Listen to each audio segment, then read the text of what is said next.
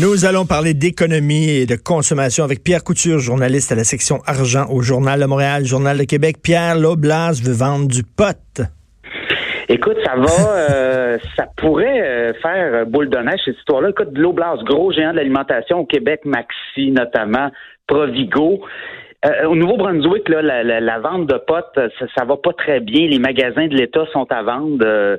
et, et, là, ben, il y a des joueurs intéressés. L'Oblast a levé la main, a déposé une offre et lui pourrait mettre la main sur une vingtaine de boutiques. Et là, ben, ça pourrait donner quand même naissance à un joueur pan-canadien parce que l'Oblast est partout euh, au Canada, dans toutes les provinces. Et également, euh, Shoppers Drug Mart euh, vend aussi du cannabis en ligne. Ils ont été reconnus par Santé Canada comme étant un fournisseur officiel. Alors, ils peuvent vendre eux aussi du cannabis. Alors, l'Oblast est en train de mettre ses, tente ses tentacules pour vendre du cannabis un peu partout au Québec. En fait, au Canada, mais pas au Québec, parce que c'est la SQDC. Et là, ça. Non, au Québec, euh, là, au Québec, le Lionel Carman veut rien savoir de ça, là, parce qu'on pourrait vendre ça là, par, dans Couche-Tard, là, tu sais. Euh, ben, mais non, ils veulent pas. Mais le gouvernement a décidé que c'était des magasins de l'État, puis c'était un par un. Puis on, ben est, on est rendu à une vingtaine de magasins, une trentaine, on en veut 40, 50. Alors que dans d'autres provinces comme l'Alberta, ben, c'est privé qui s'occupe de gérer le commerce au détail. Alors que l'État a bien d'autres choses à faire que vendre du cannabis au détail, là, on s'entend. En même temps, on veut-tu vraiment, on veut-tu vraiment que les dépanneurs se mettent à vendre du pot? Je sais pas. Mais, moi, écoute, c'est légal. Alors, une fois que c'est ben légal, euh, est-ce qu'on a d'affaires là-dedans? Euh, les dépanneurs vendent déjà de la bière, sont capables, ils ont le staff, ils, ont, ils sont hmm. capables de carter. Est-ce que ben, ils, ont, ils, ont déjà, ils ont déjà un staff qui sont pas mal stone, fait que...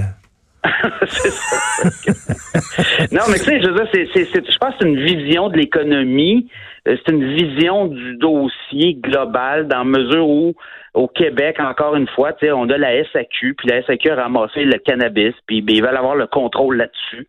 L'État est partout, euh, et, ça fait en sorte que dans la, la, à la fin de la journée, ben, il nous reste beaucoup moins d'argent dans nos poches. Au Canada, là, c'est au Québec où il nous reste le moins d'argent dans nos poches. Euh, au niveau euh, des revenus disponibles par habitant. Alors, c'est ça aussi, hein, quand l'État est partout présent, ben le Nouveau-Brunswick l'a essayé, là, puis ils ont essayé de, de, gérer ça, puis ils n'ont pas fait d'argent. Euh, la SQDC commence à dégager des, des marges de manœuvre de, de, de, profit, mais ça a été compliqué. Et là, ben, il va falloir gérer encore plus de magasins.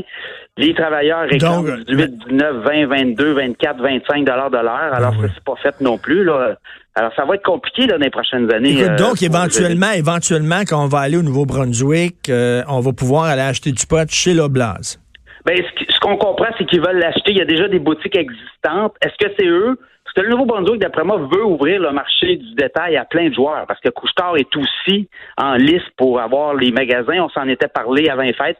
Couchetard a déposé aussi une offre. Il y a 8-9 joueurs. Il y a 8 joueurs intéressés au Nouveau-Brunswick. Et j'ai comme l'impression qu'ils donneront peut-être pas le monopole à un, là remplaceront pas un monopole par un monopole. On va ouvrir le marché, on va donner peut-être des territoires. Et, les joueurs vont se partager le marché du cannabis. Je pense que ça aurait été ça la logique. Ben oui, ben oui, ben Mais on a fait ça compliqué. Ben oui, ben oui, on est au Québec, il faut que ça soit compliqué. Voyons donc. Alors, tu veux nous parler de Justin Trudeau qui défend sa politique de, de, creuser des déficits alors que l'économie va bien. Lui, il défend ça, il trouve que c'est très bon, lui. Oui, bien, hier, le ministre Morneau est encore sorti pour défendre, parce que là, on s'en va encore dans des, déficits. On parle de quoi? 21 milliards cette année. L'an prochain, ça va être encore au-dessus de 20 milliards. L'économie va très bien. On pourrait être en récession dans un an, deux ans. Et là, ça pourrait plonger le pays dans des déficits de 30, 40, 50 milliards. Euh, et, il y a beaucoup, là, hier, c'est HEC Montréal qui a publié un rapport pour dire, attention, là, tout ce qu'on fait là, c'est qu'on pèle pour les générations futures des déficits. Ben oui. Surtout des cartes de crédit. Là, on, met ça sur la carte de crédit. Et là, Bill Morneau, hier, est sorti, le ministre des Finances, pour dire non, non, tout va bien. Inquiétez-vous pas on a gagné les élections, on est minoritaire. Non, non, mais... les autres, ils disent on est en contrôle, puis il y a une stratégie derrière ça. Moi, j'aimerais comprendre la stratégie, parce qu'habituellement, quand tu es un bon père de famille, une bonne mère de famille, quand tu as des bonnes années, tu en profites pour régler tes dettes, tu en profites pour mettre de l'argent de côté, justement en prévision des mauvais jours. Nous autres, non, on creuse des déficits quand ça va bien. Ouais, tu vois, en 2015-2018, là, c'est 56,5 milliards de déficit. Et pour l'année actuelle, on a augmenté, on était à 19 milliards, on est rendu à 26,6 milliards.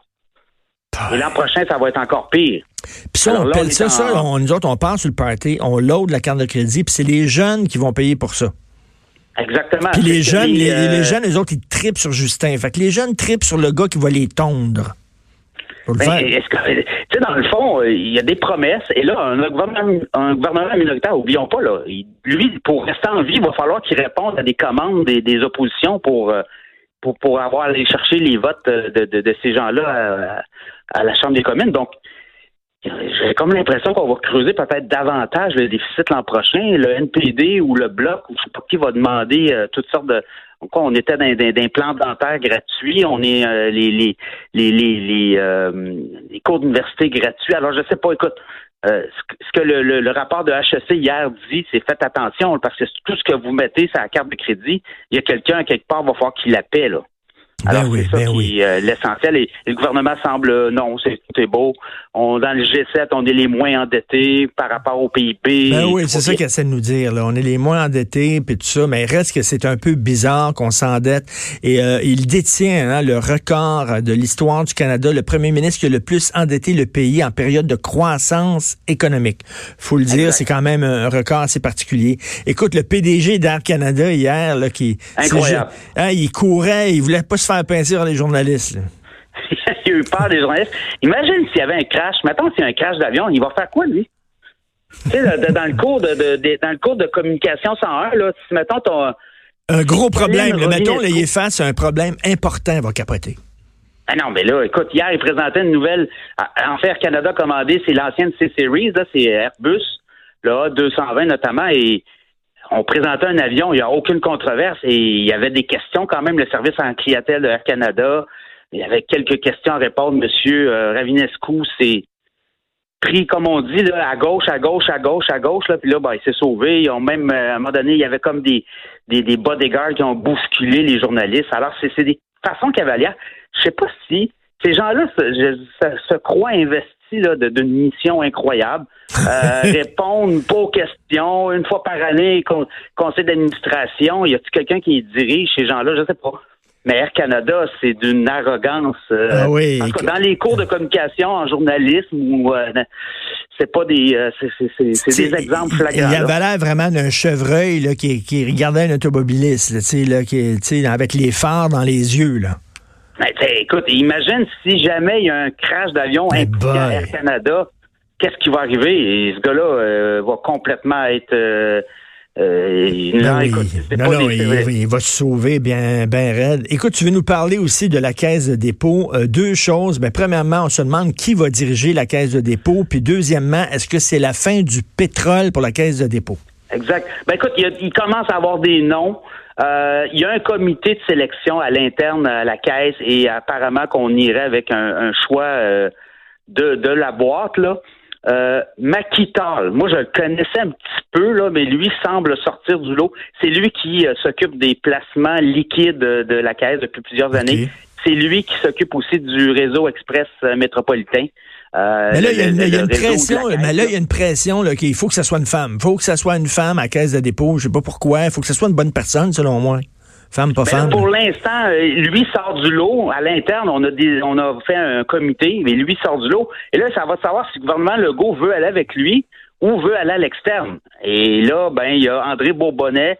C'est un Québécois installé à New York depuis plusieurs années. Lui, il gère des fonds pour BlackRock, notamment. C'est un gros fonds d'investissement et lui serait pressenti, un proche de Charles Sirois également. Alors, euh, est-ce que le gouvernement va écouter la caisse avec leur choix euh, interne ou on va aller à l'externe, puis on va aller du côté de peut-être euh, André Bourbonnet? Alors, écoute, à suivre. Mais il y a des noms qui commencent à circuler. une shortlist qu'on appelle. Et ben, André Bourbonnet est proche de Charles Sirois. Charles Sirois, c'est lui le financier derrière la CAC, qui, a financé un peu le départ de la CAC. Puis aujourd'hui, ben, euh, est-ce que oui, oui, oui. Hein, je me souviens, je me souviens Sirois, là, qui était au début. C'est ça, on va voir l'indépendance euh, de la Caisse vis-à-vis du gouvernement. Et écoute, tu veux parler de la Québec solidaire qui demande à ce que la Caisse de dépôt se retire totalement de l'industrie du pétrole, complètement. Oui, euh, Québec solidaire hier disait euh, on faut, profiter du fait qu'il y a un nouveau président qui s'en vient, il faut qu'il y ait des engagements clairs. Il commence à avoir de plus en plus des grands fonds d'investissement qui se retirent des hydrocarbures. Dans le cas de la caisse, c'est quoi? C'est 17 milliards de placements à peu près sur 330 milliards. C'est pas, c'est pas le grand, grand. On n'est pas dans le pétrole à 100 000 à l'heure, là. Mais écoutez, on est rendu à cette production journalière de barils de pétrole, c'est 100 millions de barils. Euh, je suis pas sûr qu'on va sortir du pétrole demain matin. Là. Alors, peut-être dans 10 ans, tranquillement.